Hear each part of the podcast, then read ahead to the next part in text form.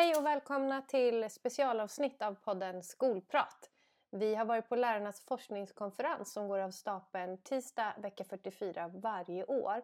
En konferens där lärare presenterar sin undervisningsutvecklande praktiknära forskning för andra lärare. Stockholm Teaching and Learning Studies är de som organiserar och i år var det Kunskapsskolan som stod som värd för det här mycket givande arrangemanget.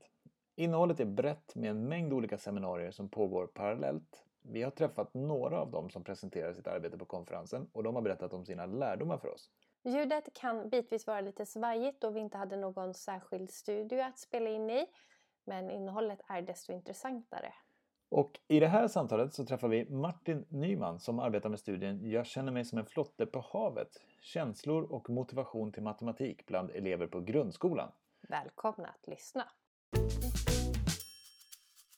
Det är dags! Ja. Men hej Martin Nyman, vad roligt att vi får en pratstund med dig idag. Hej! Hej! Vem är du Martin? Eh, jag är högstadielärare i matematik på en skola i en av de västra förorterna till Stockholm. Och sen är jag doktorand i matematikdidaktik. Mm. Och i den bemärkelsen så är jag också inblandad i STLS. Du är koordinator inom STLS? Jag är koordinator inom STLS, precis. Du, du hade ett seminarium idag? Ja.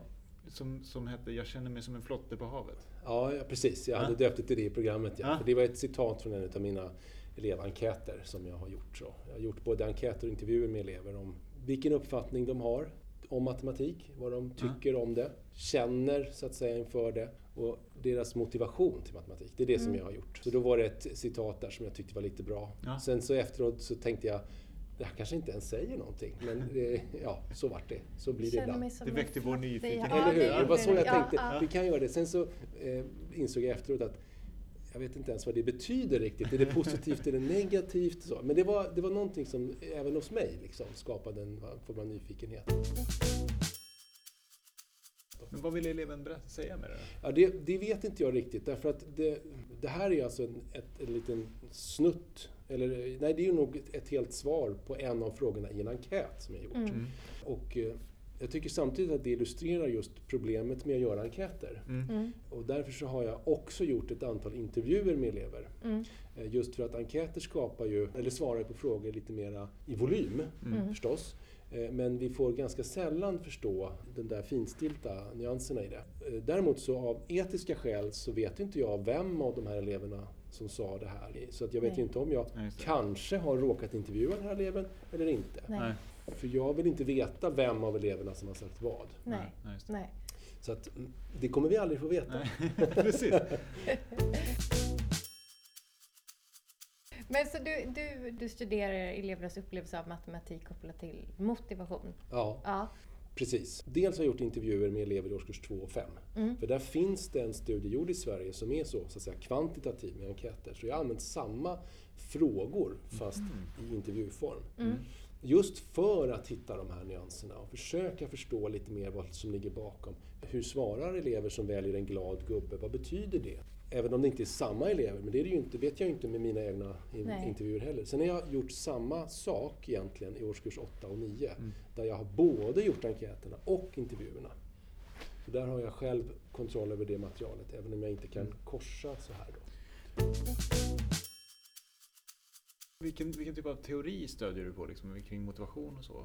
Ja, det, ja, vad ska man säga? Det finns eh, teorier om inifrån eller intrinsisk och extrinsisk motivation mm. som liksom kommer inifrån och utifrån. Mm. Och det är en ganska gammal uppdelning som alla tror jag kan känna igen sig i. Mm. mm.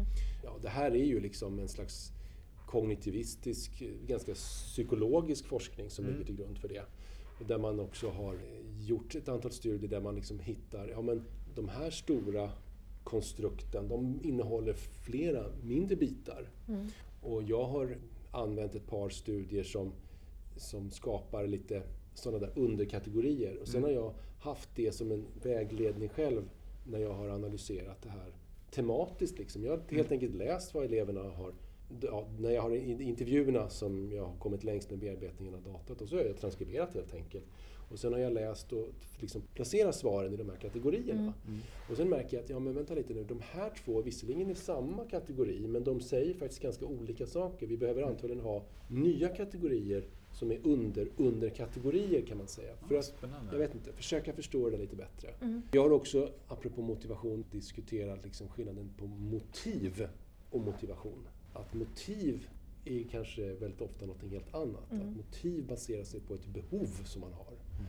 Medan motivation är mer en slags, ja, det behöver inte liksom stå på den typen av grund alltid. Mm. Ja, det är knepigt. Ja, det är, det är mycket att tänka kring motivation. Och... Verkligen, intressant. Ja. Hur använder du det sen då?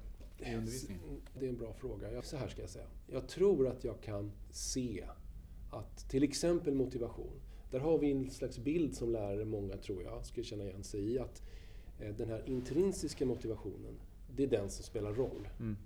Vill få eleverna att vilja hela tiden. Just det. Vi tror också, ofta är min känsla, att intrinsisk motivation kopplar till glädje och lust. Mm. Och att det ska vara roligt. Det. Eh, att det finns en koppling där. Mm. Och det är klart att det gör, men det är inte den enda kopplingen som finns. Nej. För det första. Därför att det finns också ganska starkt negativa intrinsiska motivationsfaktorer som handlar om undvikande och att det här har jag varit med om, det här vill jag till varje pris inte vara med om. Mm. mm. Det är en sak. En annan sak är ju kopplingen mellan motivation och emotion och känslorna. Liksom. Mm. mm. Och en tredje sak tycker jag är att vi kanske i viss mån skulle kunna prata om att den extrinsiska motivationen behöver inte bara vara dålig. Så att nej, säga. Nej. får liksom inte förminska det till att bara jag får ett betyg så är det bra. Alltså det, mm. det handlar om andra faktorer även där. Att, ja. ja. det finns saker i det som också spelar roll i skolan. Vi har sådana mål också om man säger så. Mm. Så det, det jag kommer fram till, i bästa fall, mm. i min forskning, kommer ju liksom aldrig att vara ett färdigt undervisningspaket. Så här. Nej. Det, är ju det tråkiga. Jag kan ju avundas de som gör lektionsdesign. Mm, liksom. Mm. För då får man ju fram någonting som verkligen kan säga, boom, där satt det. Ja, det kommer inte funka. det kommer aldrig bli så, tyvärr. Spännande, men tusen tack för att du tog dig tid att prata ja, med oss. Och vi pratar gärna vidare ja. när du har kommit fram till Absolut. den här färdiga lektionen. och annars också. Det, det, precis, det kommer ta ett tag. Men jag, jag hör av mig. tack så mycket. tack. Skolprat är en podd om skola, undervisning och lärande med oss Karin Rådberg och Petter Enlund, projekt och utvecklingsledare på Kunskapsskolan. Tack för att ni lyssnat.